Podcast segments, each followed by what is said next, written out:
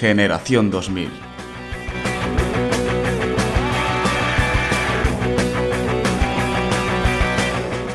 En la trinchera.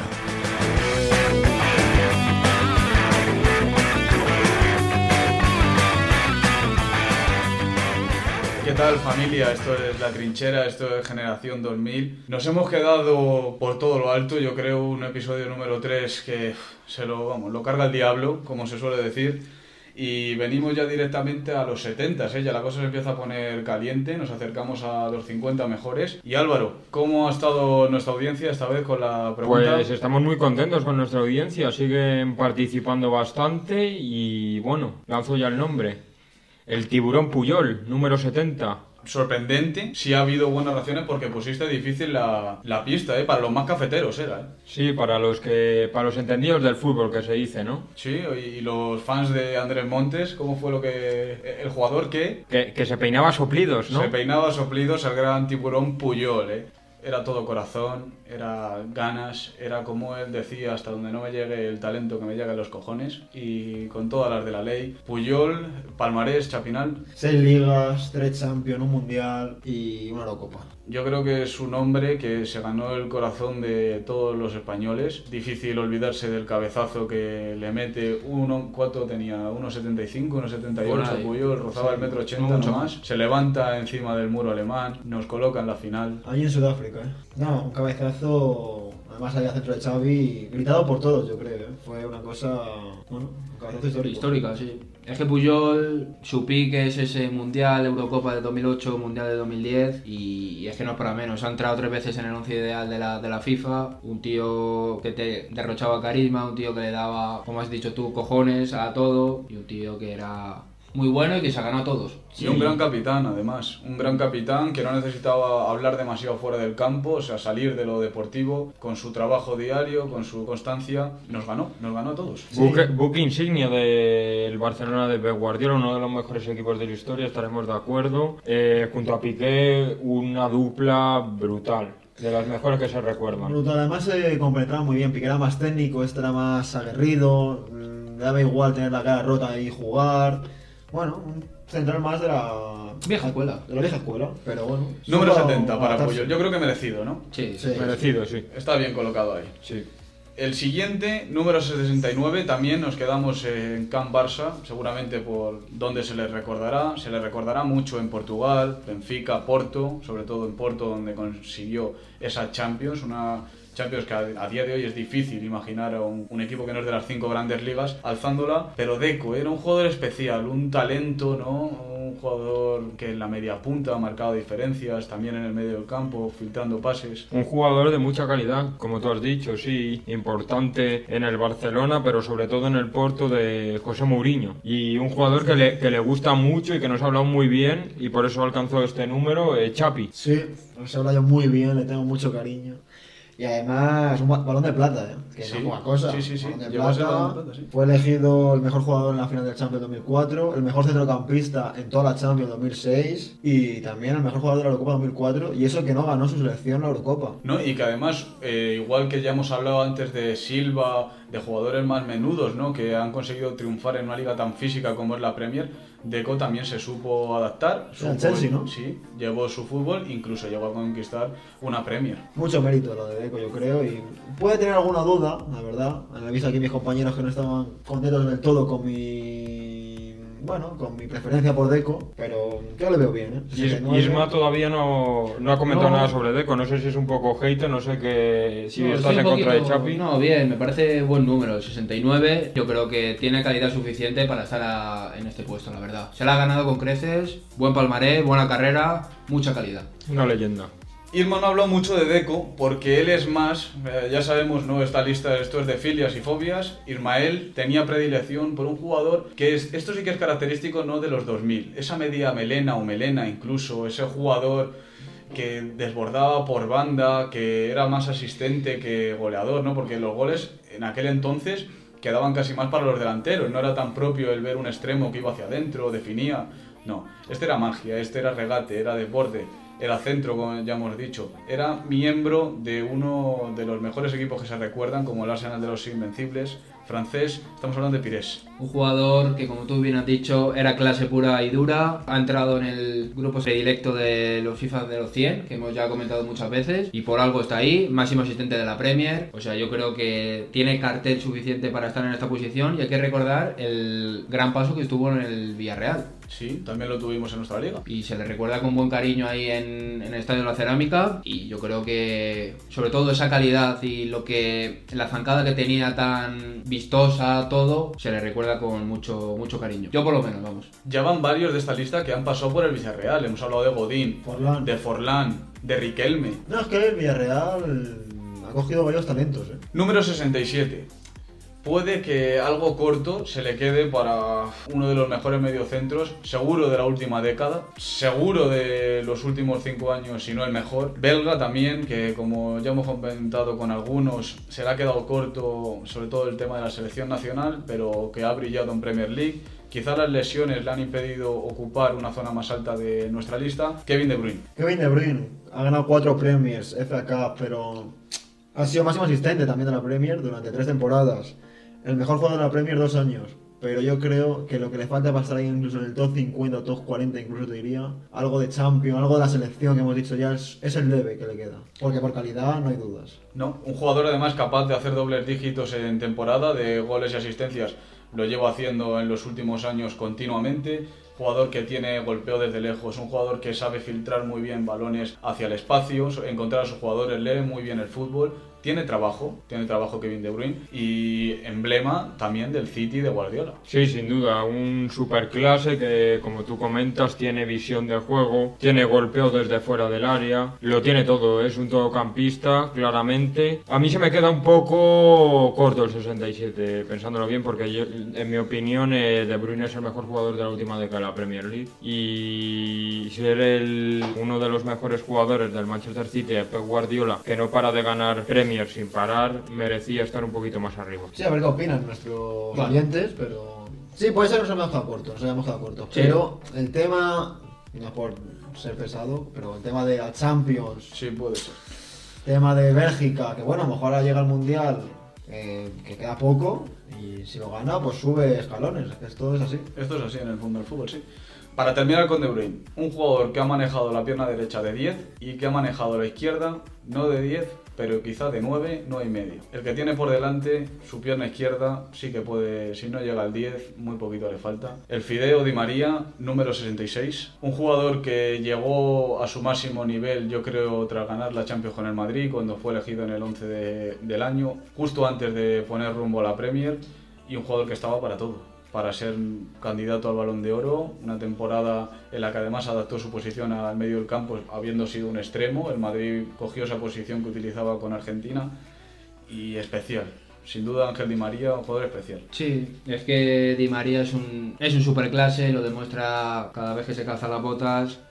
Los años que tenga siempre te deja algún destello. Ese, pa- ese pase con el exterior que tiene, con la zurda, que es mítico suyo. Lo tiene todo, la verdad. Di María, y como tú bien has dicho, esa final de, de Lisboa, esa temporada que hace el 2014 es tremenda. Fue elegido el mejor jugador de la final de esa Champions, recordada por gol de Ramos y Cristiano, el penalti, pero el, fue, el mejor fue él. Y bueno, ha sido muy importante también en la última Copa América con Argentina, marcando el gol decisivo en la final, que es Di María. Messi le debe una, ¿eh? Sí, sí, sí, porque Messi fue mejor que Di María en toda la Copa América, pero Di María en la final dijo aquí estoy yo, y, y es así.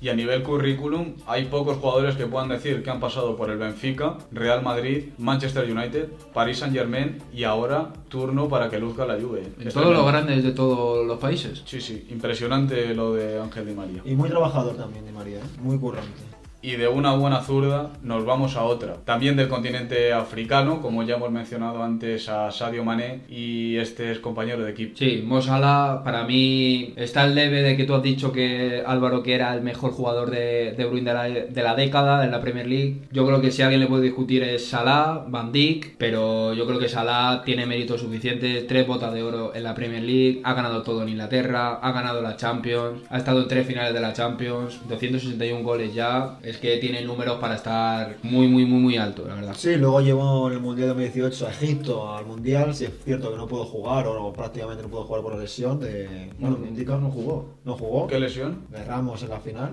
Una, bueno, ya muy conocida, donde le hizo una llave de taekwondo. Y bueno, eh, yo creo que Salah es un jugadorazo. Sí, es verdad que su etapa Chelsea-Roma deja un poco de desear, pero en cuanto llegó al Liverpool es un jugador diferencial. Y destacar eso, que estamos hablando de que Salah y De Bruyne pueden estar disputándose el mejor jugador de la Premier en la última década y los dos pasaron por el Chelsea y el Chelsea no supo valorar su talento cuando eran más jóvenes. ¿eh? Con Mourinho diría yo. Con fíjate. Mourinho, efectivamente. Con Mourinho, fíjate, no supo. Llegó muy joven del Basilea.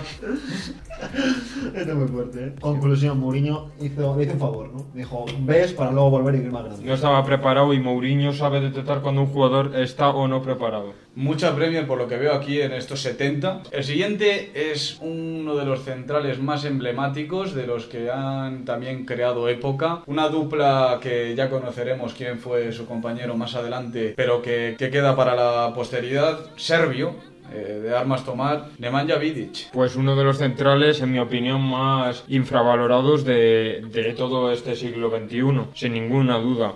Eh, central capital en la zaga del Manchester United, que consiguió una Champions, cinco Premier League y atentos, que consiguió dos premios a mejor jugador de la temporada de la Premier, que es mucho decir. ¿eh? Y para un central, ¿eh?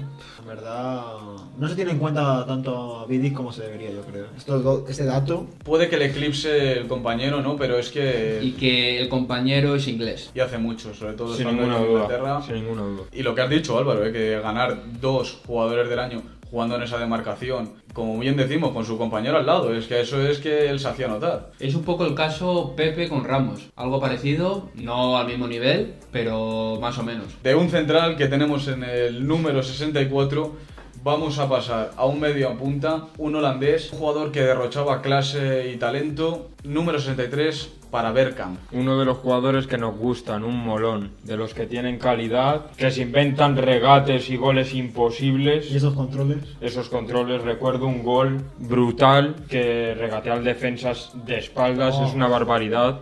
Y si hablamos de su palmarés, Chapi, tú me dirás. Pues fíjate, tres Premier, tres FA Cup, dos Copas de la UEFA, una Recopa, entre otras muchas, ¿eh? Y también otro de los miembros del FIFA 100, balón de plata, balón de bronce y miembro del arsenal de los invictos. Sí, no hay mucho más. Hay una. Hay una curiosidad con Dennis, ¿Cuál? que le daba miedo volar. No podía volar. Tenía la cláusula en su contrato que nunca podía ir en avión. Y cuando le tocaba jugar contra el Fenerbahce, Pues iría en Renfe o A en pie. la Renfe de la época, pero no podía volar. El- por el- le llamaban el holandés no volador. Que no errante. Y de holandés a otro, y volvemos a, a la zaga a hablar, y esto tiene un porqué muy interesante de entender que un jugador del Liverpool, del Liverpool actual, el Liverpool de club, está delante que Mo Salah, sí, tenemos uno, central, Virgil van Dijk, número 62. Yo creo que la clave está en el año que no estuvo jugando y ahí el Liverpool notó muchísimo su ausencia. ¿eh? Fíjate que Salah es decisivo, pero lo de la ausencia de, de Virgil fue que se hizo notar. Y una clave más, esa es muy importante.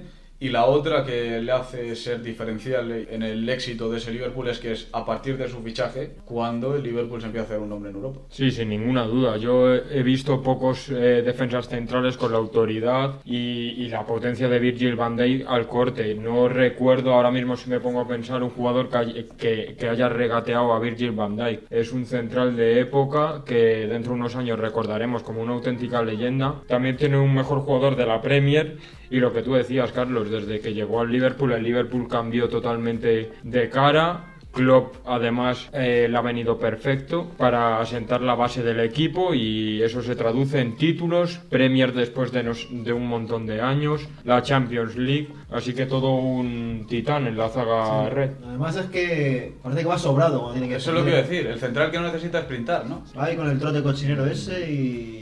Es pura inteligencia, es, eh, saber colocarse, entender el juego, entender a quién tienes al lado, dónde van a ir los rivales. Es prácticamente la perfección que se conoce a día de hoy como central, lo tiene todo, lo tiene todo. Y ese pelito, que flow, ¿eh? Y carisma, todo. Cómo mola. Es un líder también, es que va bien por arriba, por abajo, te saca el balón, tiene un desplazamiento al largo que es una maravilla.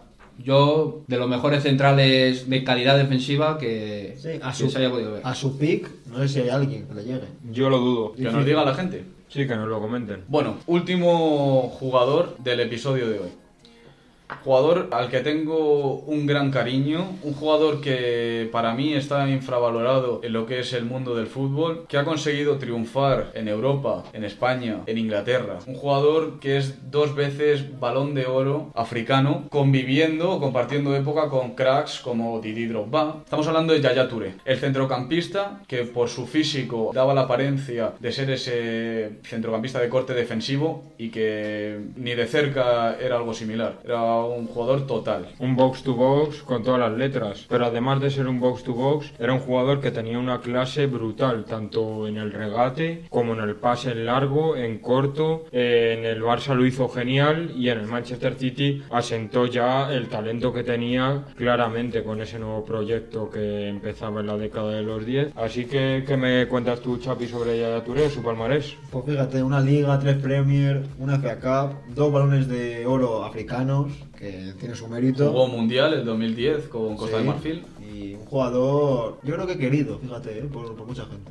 Querido, pero no valorado del todo, yo creo. Es que Yaya Touré fue muy importante en el Barça de Guardiola. Sí, estaba antes que Busquets, ocupaba esa posición de pivote sin ser un 5 claro, ya lo hemos dicho, y ocupó un puesto muy importante. Pues con sabor al gran Yaya Touré vamos a cerrar el episodio de hoy. Como siempre, vamos a calentar a la audiencia para que nos diga por redes sociales quién cree que va a ser el número 60, pero antes eh, nuestro Alvarín va a facilitar unas buenas pistas para que el oyente se, se ubique. Vamos a tirar hoy dos pistas para que el oyente intente adivinarlo y que nos lo dejen en los comentarios y nosotros vemos si aciertan o no. La primera de las pistas, el mejor número 17 de estos últimos 22 años en el fútbol europeo. Ahí la dejo. ¿Cómo la veis? Clara, ¿eh?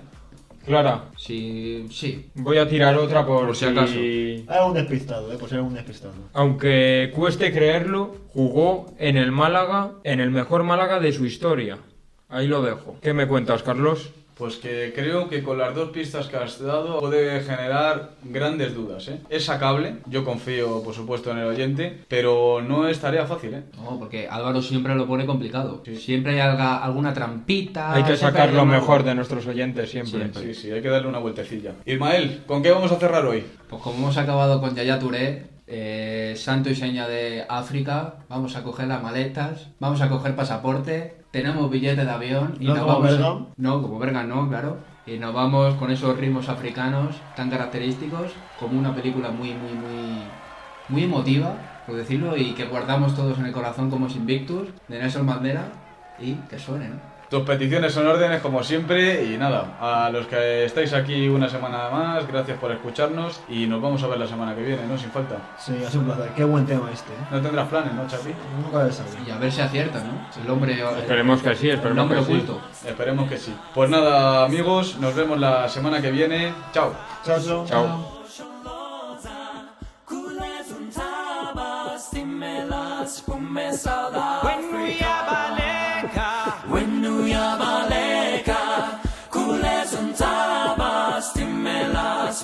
South Africa Wenuyabaleka Kule